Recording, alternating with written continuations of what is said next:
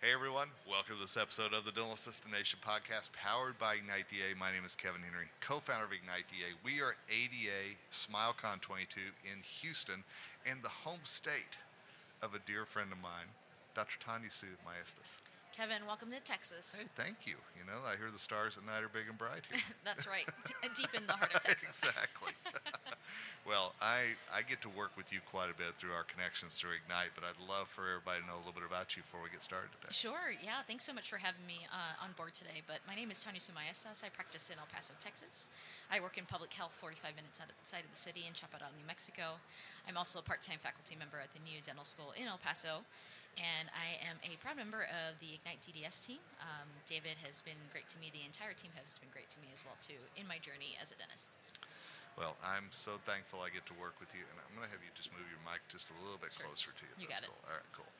Um, but you know, one thing, and I'm just going to brag on you for a minute. You were one of the recipients of the ADA's 10 under 10, Yes, uh, thank 10 you. dentists making a difference under 10 years in practice. Congratulations. Thank you so much. I appreciate that. So, you know, I, I've got to ask you because we had a mutual friend, uh, Savannah Craig, on Yeah. the other day talking about her experience working with maybe an experienced dental assistant as a young dentist. Mm-hmm. And I wanted to pick your brain a little bit about that as well because that show has exploded Okay, uh, on yeah. both sides. What are some of the things that you found coming into a practice working with assistants who have, have a storied career, maybe? How have you blended in what you do with what they do and tried to learn from each other? Yeah, great question. Um, so in dental school, we didn't have any dental assistants. I know Okay. that that can vary from dental school to dental school, but we didn't have any. So coming out and going into the workforce, um, learning to work with a dental assistant was something brand new to me. Okay. And it was great to see how the dental assistants I worked with adapted to my style and kind of showed me the ropes and helped me learn what the handoff was and make things a little bit more productive. Um, I do have a funny story to, sh- uh, to share. I, I am not a big bite block user, and I had an assistant who would consistently kind of put it in, and I never said anything. Until one day, another assistant came over, and, and she had requested a bite block for us to have in the room. And the other assistant was like, "But um, Dr. Maestas doesn't use bite blocks." I'm like we were in way too deep, too many months for me to correct it at that point. So we kind of just stuck with it. But that is something that we always kind of laugh about because nothing would have happened if I would have said anything. But I had just committed to using that with her now, moving forward. Well, and, and what does that say about maybe your personality, your working style that you're like, all right, I'll try something different? Because I know Yeah. a lot of assistants, it's like it's my way or the highway Right. sometimes. Right. Yeah, I, I think that for a lot of dentists, for most of us, it's we're going to make it work. So, you know, whether there's a, a burr that you need that maybe not be in your burr block, um, you're going to use something else to kind of make it work. Uh, but that it's just it, it's kind of a, a humorous story, and, and she was so embarrassed, and there was no need for her to be. Uh, but it's a good story that we look back on. As a young dentist, what have you learned about communication between the dentist and the assistant, and how much communication do you want from the assistant to you about what's going on in the practice or what's going on with a patient? Yeah, I think communication is key for most relationships in life, professional, uh, with family members. Uh, I think that that's a way for you to really have recognize what's going on in your practice, and they really are the ones that oftentimes have their finger on the pulse. Um, they're there. They start the day off. Um, they're there. They're the, probably the first person they see, the patients see when uh, when they come in for their appointment. So they really have a, a keen eye as to what's going on. And so I would rather have open lines of communication where we can adjust our strategies if we need to, adjust our systems, um, so that we, we can make a better working environment for both them and our practice. I know, I know so often that the, the assistant is that trusted resource for the patient. And, and the assistant really kind of backs you up if the patient has a question after you've left the room. How do you make sure that that assistant and you are on the same page whenever it comes to the clinical side of things? Yeah, uh, great question. I think that for me, when I was coming on board, kind of stepping back and, and listening, um, never to put them on the spot if they were incorrect, but just to listen to see what that follow up was. Oftentimes, patients will ask those questions that either they didn't know or didn't want to ask once you leave. Uh, or they think they're going to get a different answer, and so listening to hear where we, we we're this if we're on the same page or if there's some kind of difference, and then educating from there. Um, and I think that having those conversations after and providing feedback is valuable for both the assistants and for us as dentists. You, you know, you, you said that you work in public health. And Yes. I, I'm curious, some of the, the challenges and joys that come from that in your mind. Yeah, uh, public health is a different. It's a different world um, in, the sense of how we practice. it, it is very busy. Um, we do get some funding from encounters, and so we do our best to see um, what we can to meet those encounter um, goals that we have. Um, but also, many times in a public health setting, the dentists that are out there are the only dentists in the community, so it, it can get very, very saturated and the workforce, there are hiring uh, difficulties. So we have uh, hiring difficulties with getting another dentist and more assistants to come out to the community. So that, that is where our, our biggest struggles are.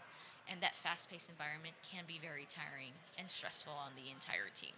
Uh, because we are just moving at a 100 miles an hour sometimes, and it, it's hard to remind uh, the entire team that we're, we're in it for our patients. And yes, it can be tough, uh, but the service that we're providing is something that many others are unable to do you know, one thing I've always joked about with assistants that they have the heart of gold, the iron bladder, you know, all these oh, things. Yeah. And and you know, and with the schedule, whenever things get get tense, how do you kind of try to tamp down the emotions maybe a little bit? Yeah, I I, I have always thought um, and always encourage our assistants to take the time that they need. You know, work is fun, um, but I, I, often think that our, our family lives and our home lives should oftentimes be our priorities. That being said, you know, leave emotions at the door. But if there's something that is going on at home where you need to be home with your family or you need to take time for yourself, that mental health, I think, is something that I try and take a priority for and have no issue when somebody just needs to take a step back.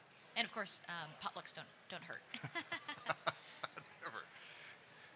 So, question that I have for you, and, and I know that you work not only, as you said, in the United States, but in Mexico as well. Mm-hmm there was a dental assistant that I was talking to her the other day, and she was asking me about skills for the next decade or so, a young dental assistant. And, and one of my biggest thoughts was to to learn another language, to yeah. become bilingual. Mm-hmm. How and I know where you are, that's so critical. But, yes. but what would you say to those who maybe are, are, thinking about taking that next step to communicate better with their patients? Yeah, learning another language is just essential, in my opinion. For me, learning Spanish and being bilingual has been such an asset um, not only for you know my regular life, but to connect with patients. And I saw that beginning in dental school. I would say that many of the requirements that I was able to finish uh, were because Spanish-speaking patients patients preferred to be with a Spanish-speaking provider. And now in public health, where we are now in a very rural area where many of the patients are migrants, I mm-hmm. would say that 90% of our week is probably speaking in Spanish. And dental Spanish is tough. Dental English is difficult. So dental Spanish just adds another uh, level of difficulty. And though I am bilingual, there are times that I get kind of stuck with what I'm saying, or patients will use a different kind of dialect, and I'm like, I, I don't know what that means, but we're going to figure it out. Could you talk a little bit about working with migrants and some of the things that you're seeing as far as are, are they apprehensive for care? How do you connect with them? I'm curious. Yeah, I would say that oftentimes uh, our first connection with many um, patients in our clinic is through an emergency of some kind. And starting with patient education is really key uh, helping them understand why it's important to come to the dentist is, is really important. And I would say that the majority of the patients are very welcome to that information that we have to share. And, and building that relationship to move forward and make sure that they feel comfortable uh, is key for me. So I would say that they, they have been pretty open for it. There are definitely others who, who will just choose not to understand it and not to move forward with that kind of um, uh, relationship and going to a dentist and seeing a doctor. But it's just because that's not what they they're used to. Mm-hmm. How, how do you kind of get your team on board to start the day or to start the week? Maybe is there are there certain things that you run through so everybody's on the same page? Great question. So it, you know, I have always um, struggled a little bit with uh, like a morning huddle. Yeah. I, I don't think it would work well in our practice. Uh, we've tried it before, and it was a little bit more chaotic than efficient. Um, so the day before, we usually look at the day that's to come for the next day, and we, we and we plan out the day. We kind of talk about what patients are coming in, what cases we need to get ready, and if we need to move anyone around. And so that for us has been really key. And so that is a conversation that we I have with my assistants, and if we need to bring the front desk in, we usually try and do that. Um, and then we try and meet, you know, once a month when we can to just um, see what's going on right where we can fix things and kind of move on from there. I do think that daily huddles are important and work in, in many practices, but for us, that's that's not really the our efficient way. But looking at things but the day before really helps. So I, I asked you a little bit about communication earlier, but I'm curious when questions pop up in the assistant's mind. Do you want them asked at that time, at the end of the day? What what's kind of your preference as the dentist to kind of make sure everybody's on the same page as the day goes along? Yeah, I think that um, I, I welcome questions at any time. I think that when we're, we're providing patient care, if there's a question about like, what's going on, I maybe would not want it in that in- instance, but if we could do a recap right after seeing a patient, that can always be helpful. Um, but my door is always open. I'm always open to questions and ways that we can collaborate uh, just to make the day better and, and make the schedule kind of flow a little bit better. So, if you had some advice to give yourself five years ago about things that you know now, and maybe it's that dentist assistant relationship, what would what would you go back in time and do? I, I would probably tell myself that um, not to be afraid to say what my preferences are, um, and and to kind of find a way to mesh with the assistants. Uh, while that was welcomed, I, I was very timid and was open to kind of just going with the flow. Knowing now that I could kind of tell them, hey, I want to try this system. This is what I want to put into place, and they would find a way. Most assistants will find a way to adapt to that and not uh, be set in their own ways. You- You know, and, and some of the conversations I've had in recent podcasts have been about training for assistants and making sure that they have the skills or, or whatever necessary to accomplish what you want them to.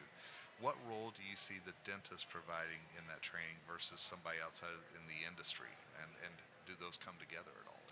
Um, I think they do. I think that it, that it's great to have some foundational knowledge coming in um, to be a, a, an assistant. But I think that if you want to create a certain culture in the workplace and a sh- certain vision, the dentist has the lead role in doing that. And making sure that your assistants are on the same page, I think, is great. So that way you can have some sense of uniformity when you're seeing patients and providing care. do you like as a dentist being the leader? Do enjoy it. I think that there can be difficulties. Um, we're only women in our practice, and um, it, it can be a little bit. It, it can get a, a, a little uh, tension. There can be some tensions I'm in not the touching area. that. Yeah. not at all. No. And so it can, it can be hard. It can be hard, and I can. I often feel that being as another woman, it may feel that maybe I'm playing favorites when I'm trying just to level the field. Uh, and I've heard this from other um, women in different practices as well too, where oftentimes there may be a husband and a wife running a practice, and that those assistants or those team members will come to the female dentist instead of going to the male dentist. And uh, I think that that needs to be kind of a uh, collaboration. Uh, but that can be tough. I think that managing any tensions as a leader can be difficult. You know, and one thing I've talked to a lot of veteran assistants about is that you, you are very much the face of this next generation of dentists that is coming up. While I was at the 10 under 10 ceremony yesterday, I noticed the majority were female. You know, the majority have already started a family, they've already started their practice, they're already moving forward. And, and I think that that's something we have to be prepared for as an industry and as, as an assisting uh, audience as well. That, that this next generation coming in is it's different mindset and and it's something that there's going to be a little bit of time to need to blend those in the practice as well Yeah, it's exciting to see that the face of dentistry is changing. I agree. And I hope that we reach that change a lot quicker than we are. I think that if we want to be representative of those who are graduating, uh, things need to change a lot quicker. And I, I think that organizations like the ADA and others in organized dentistry are, are playing their part to help um, change that face of dentistry. last question for you what what's the biggest piece of advice you would give to an assistant listening to this about working with a young dentist I like that. Um, I would say that you know we got to remember that collaboration, communication are key, and I think that being a, a guide and someone that the dentist can look to for guidance in a clinic that they may be coming into is really helpful. Uh, but also being willing to adapt to something new is extremely helpful as well. So appreciate you being on, and and I'd love for our audience to know because uh, I know our audience loves to reach out to our guests afterwards because there's always a question I didn't ask that they want to. So is there a way for them to reach you Yeah, to ask sure. a question? The gram is the best way. Okay. Uh, T- tsmaestas.dds. Yeah. And I know that uh, you know worst case you can get uh, get to Tanya Sue through Ignite DDS uh, on yeah. Instagram or Ignite Yeah. Dental Assistance as well. So. Uh, you know, again, congratulations. Thank and, you so much. And, and I just want to say, I am glad that it, face of dentistry is changing. I think that it's it's a real exciting future for for what we're going to be doing here. I'm, I'm excited to see what the future brings in. Thank you for having me today. Absolutely. And thanks to all of you for listening to this episode. We so appreciate you being on. And we love that people like Tanya Sue have that, that heart for dental assistance as well. And, and it really is about collaboration in the practice. So until next time, Kevin Henry, co founder of Ignite DA, signing off, and as always, reminding you that together we rise.